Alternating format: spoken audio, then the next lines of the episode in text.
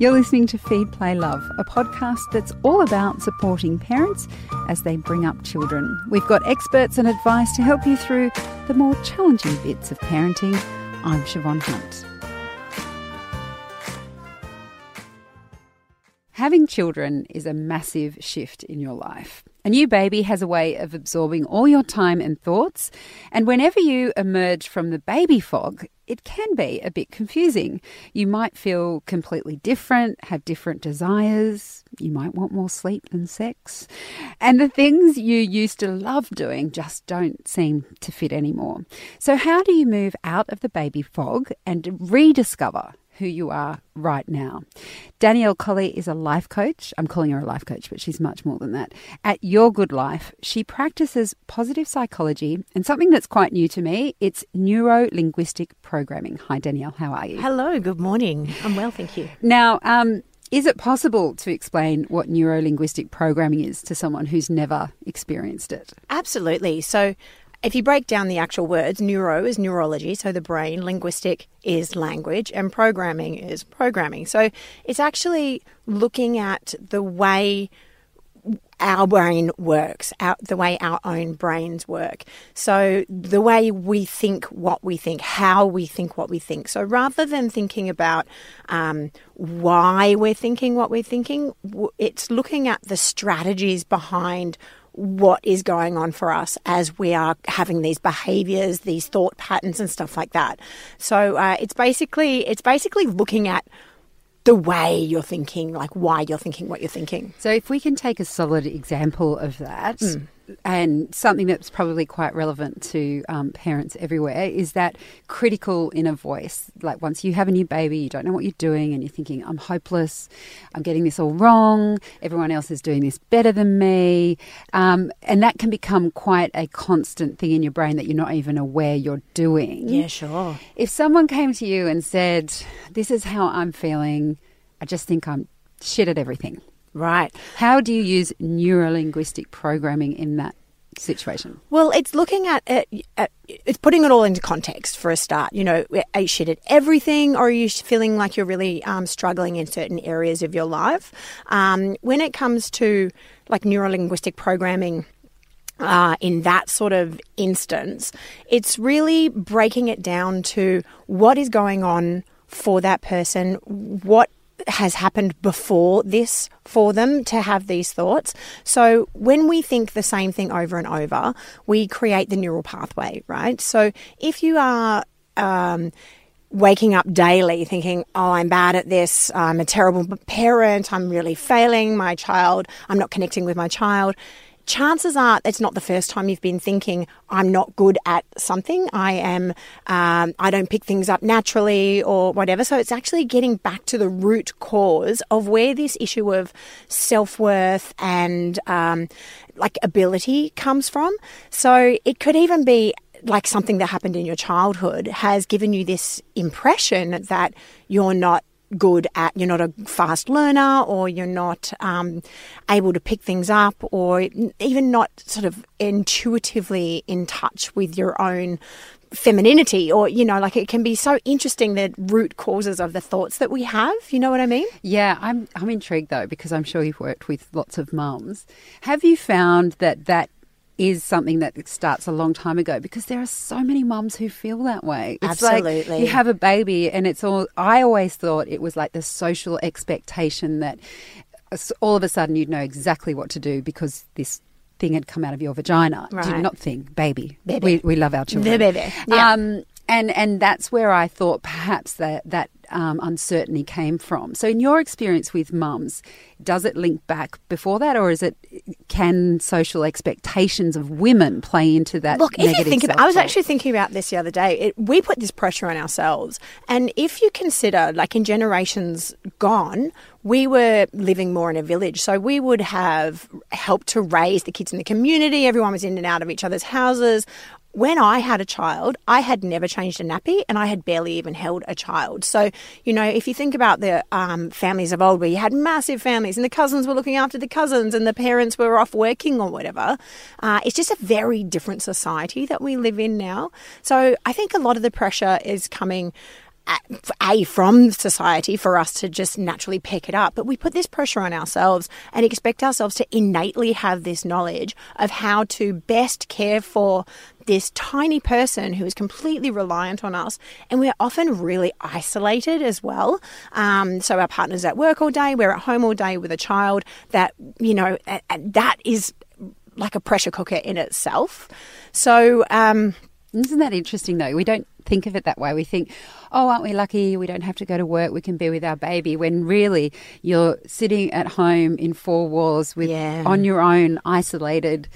Of course, it's going to be a lot of pressure and absolutely. And I think that in my experience, the more successful and the higher pressure career that the mother has come from into this now parenting environment, the harder the struggle has been. Now, that is a very broad generalization, and I can only base that on the women that I have talked to. But I have definitely seen like the more successful the woman has been prior to having a child, like the harder it is for her to because it's a very very successful different... with a baby no, that won't stop crying. No, exactly. so there's a level of control that you have to relinquish. There's a level of um, there's a level of power that you have to just really let go of. And I think that that can be really confronting, particularly if you have, um, you know, had like people under you that just do what you say or, you know, like, because that's, Wouldn't all, that be nice? I know, right? It's all, it's all just out the window. But I think that, you know, the, the, transition for anyone as a first time mum, second time mum, third time mum, you know, like I, I, don't know about you, but there have been so many times where as a mum of two, I've sp- like seen a mum of one and she's like, oh, it's so hard. And I'm like, oh my gosh, like I thought it was hard too. And now I have two kids. And then I imagine once you have like five kids, you're like, oh my gosh, you know. No, by five, just... you're just like brain dead. You're like, whatever, look after yourselves. yeah, seriously. I'm just doing the washing. Um, but yeah, I think that I think that having a greater understanding of um, our thoughts, where our thoughts are coming from, um, sort of even thinking about them critically. You know, what where is that coming from? Why am I thinking that? Is this thought helpful to me? No, you know, and and uh, and having that sort of understanding that it, we do have automatic negative thoughts. These thoughts do pop up in our head, and are they actually helping us in our days or are they holding us back? So I think that's that's also something to think about. And with neuro linguistic programming, because you gave me a little taster of it the other day, from what I understand, you work with people to try and almost um, change the path, give people different paths, get off that negative right exactly. you've, you've got there, and yeah. you work with quite a in a way it's quite visual it's it's yeah. almost taking you away from your critical thinking brain and Absolutely. into a crazy woo woo world for me but very interesting um, how important is it that for people to get the most out of something like this that they do go okay i'm just going to go with this i'm going to use these visualization techniques. I'm going to trust the process. Well, I think anything that you do, if you're going into any kind of um, therapeutic process or you're going to someone to say, I have this issue, I have this problem that is presenting, and I really want to sort it out. If you're not playing it 100%, you're wasting everybody's time, especially your own, and you're also wasting your money. So it's always really beneficial to play it 100%. You know, you're there for a specific reason. The thing um, I think with NLP is it, you need to have a bit of an understanding about how of the brain, right? So you've got your conscious mind, your unconscious mind, and your critical faculty. Okay, so your conscious mind is the part of you that uh, it, it's always on and is thinking, right? And your unconscious mind is the part of you. It's got um, uh, numerous roles, but it keeps you safe. It does all of your automatic stuff, or your breathing and whatever. And then your critical faculty is the the little voice in your mind that, that they call it the the part the the part of your brain that that cares enough enough to um, to work out what's right and what's wrong, like what's fact and what's fiction. So we often our critical faculty gets in our own way. So the neurolinguistic, like working with the NLP, um, with that um, visualization and stuff like that, it is actually sort of talking straight to the unconscious mind. So it's bypassing all of that obvious brain noise and getting straight into the unconscious mind. So every experience that we've had, every thing that we do, every behaviour that we have, we we have these internal representations of it, um, and by changing those internal representations, it gives us the opportunity to change the experience or the behavior and certainly change the emotional charge that we attached to the data.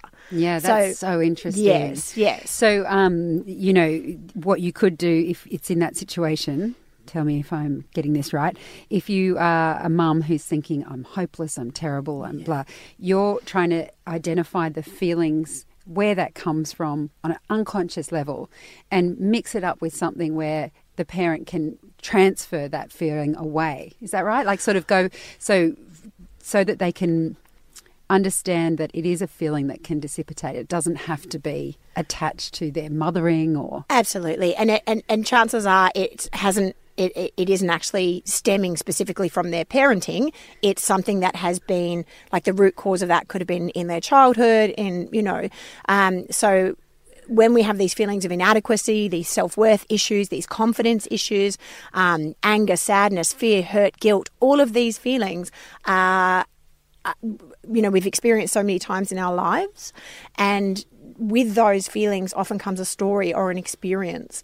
And the more we sort of experience that or feel that feeling, the more we like hang on to the fact that this is us and it becomes like our identity you know? The, yes i these experiences of my life are who i am. And we get very attached to the story you know? And the thing about um, timeline therapy in in particular and timeline is, therapy is part of neuro. Yes, timeline. Yes, it's it's, a, it's one of the techniques used in NLP.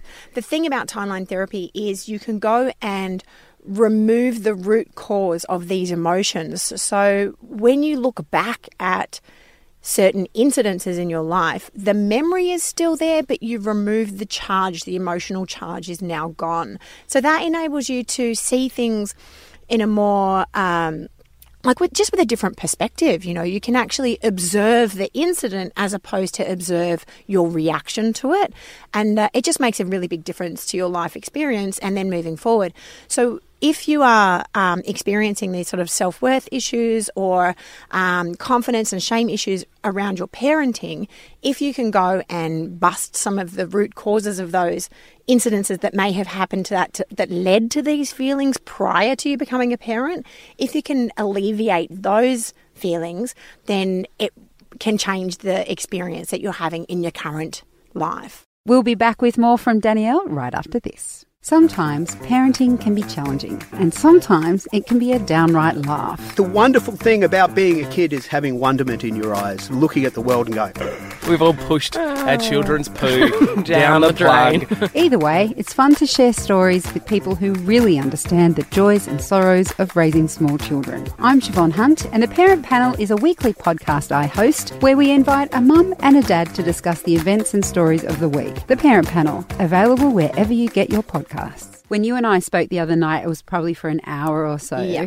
And I did notice change in what we were talking about, a change in feeling. You know, no one was more surprised than I was, Danielle. As much as I trust you, I was a little bit, bit smug, I have to say. When I was like checking back in. So now when you think about that, that feeling, that old feeling we were talking about, how does that feel for you now? And you were like, yeah, it feels, it actually feels really different. And I was like, yes. There we go. it was very surprising. I, I love being surprised and um, being put back into my cynical box, or out of it, I should say. Yeah. Um, so that was just one hour, but I imagine that what we're when you're talking about these things, that a neural pathway is formed over years and years and hundreds and thousands of thoughts. Yes. Thinking my own process of thinking. How long does do you typically take to try and divert someone from that course that they're on. Because I think a lot of people are probably familiar with the idea of the neural pathways, are probably yeah. familiar with negative self talk, but just think, okay, I'm just going to be positive, and then they'll feel they'll think something that's negative and then they'll get down on themselves for thinking something negative and it just compounds. Yeah. And they end up feeling worse because they've tried to change that thought pattern on their own. Yeah. How long does it take you working in conjunction with someone, do you think, to try and really change that path? Look, it really depends. As I said, you know, someone has to come with a particular context. So um, it's usually, you know, in the area of career or relationship or relationship with themselves, their health, stuff like that. And we look at we look at the problem sort of in relationship to a certain context, and then and and we look at the context that's going to be the most pervasive throughout their entire life. So the idea is that um, when we bust the area, bust this particular area, the whole life is going to open up in, in other ways. But it's finding the one area that is most per- pervasive. Um, how long does it take? My program, my breakthrough program, is a um, about an eight to ten hour program. Now that can be done in a day you know. So Sounds we, intense. Oh yeah, we, we, we, yeah, it's like you know, bring your stack hat. No, not at all. It's a, it's actually a really beautiful and amazing experience to do it in a day because you arrive one person and you leave somebody else, you know, and it's and it's really profound. And I've I've done one in a day.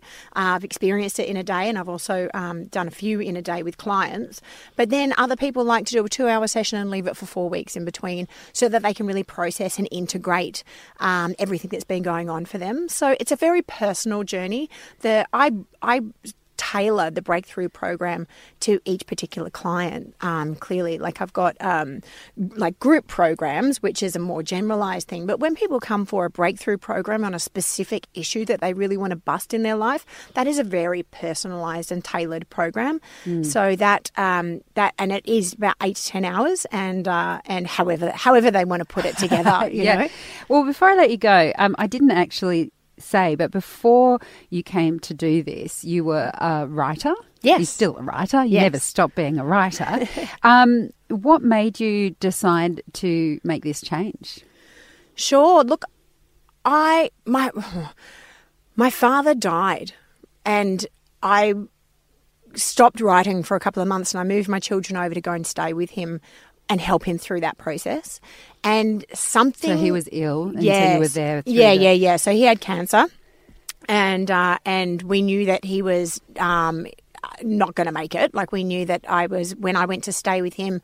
Um, I, the idea was that I would try to help him stay in his own home for as long as possible, and um, and and we did that, which was you know that that was what we set out to do. So that was amazing. Going through that experience, that sort of the death experience, was so deeply profound for me that it made me question everything that was going on in my life. It brought up all sorts of self-esteem issues. It made me question my purpose. What you know, what was I even doing? Like, is there more? Is there more? You know. So um, when I came home, the grief journey was really quite profound for me. And I spent a lot of time on the couch and I was like, I'm never going to write again. I don't have a decent word inside me. Everybody thinks I'm a fraud. And I ended up going um, to a kinesiologist for a single session, uh, which turned into a couple of sessions, which was so wild and weird and amazing that I decided to go and learn how to do it. And the college that I went to, they also taught NLP. So uh, I, I did delve into kinesiology, but the further down the rabbit hole I went with NLP, I was like, this is absolutely my jam. Like, it is so interesting. And the positive psychology coaching, you know, like looking at what is going well with someone rather than what's not going right with someone, it was all really awesome for me. And the thing was, I mean, I have been to grief counseling over the years, I've been to marriage counseling, I've been to like eating disorder counseling, I've been to so many different kinds of therapists.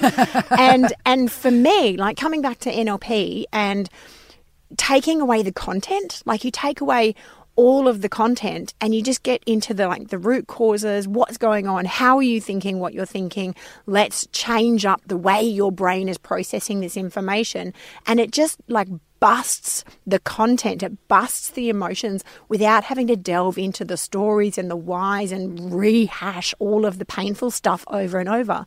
And I found that so freeing that it really made me want to help people um, to live like more fulfilling lives and, and feel better about themselves, you know, particularly mothers who have lost so much, and not lost themselves, but poured so much of themselves into their families in order to be the best mums that they can possibly be.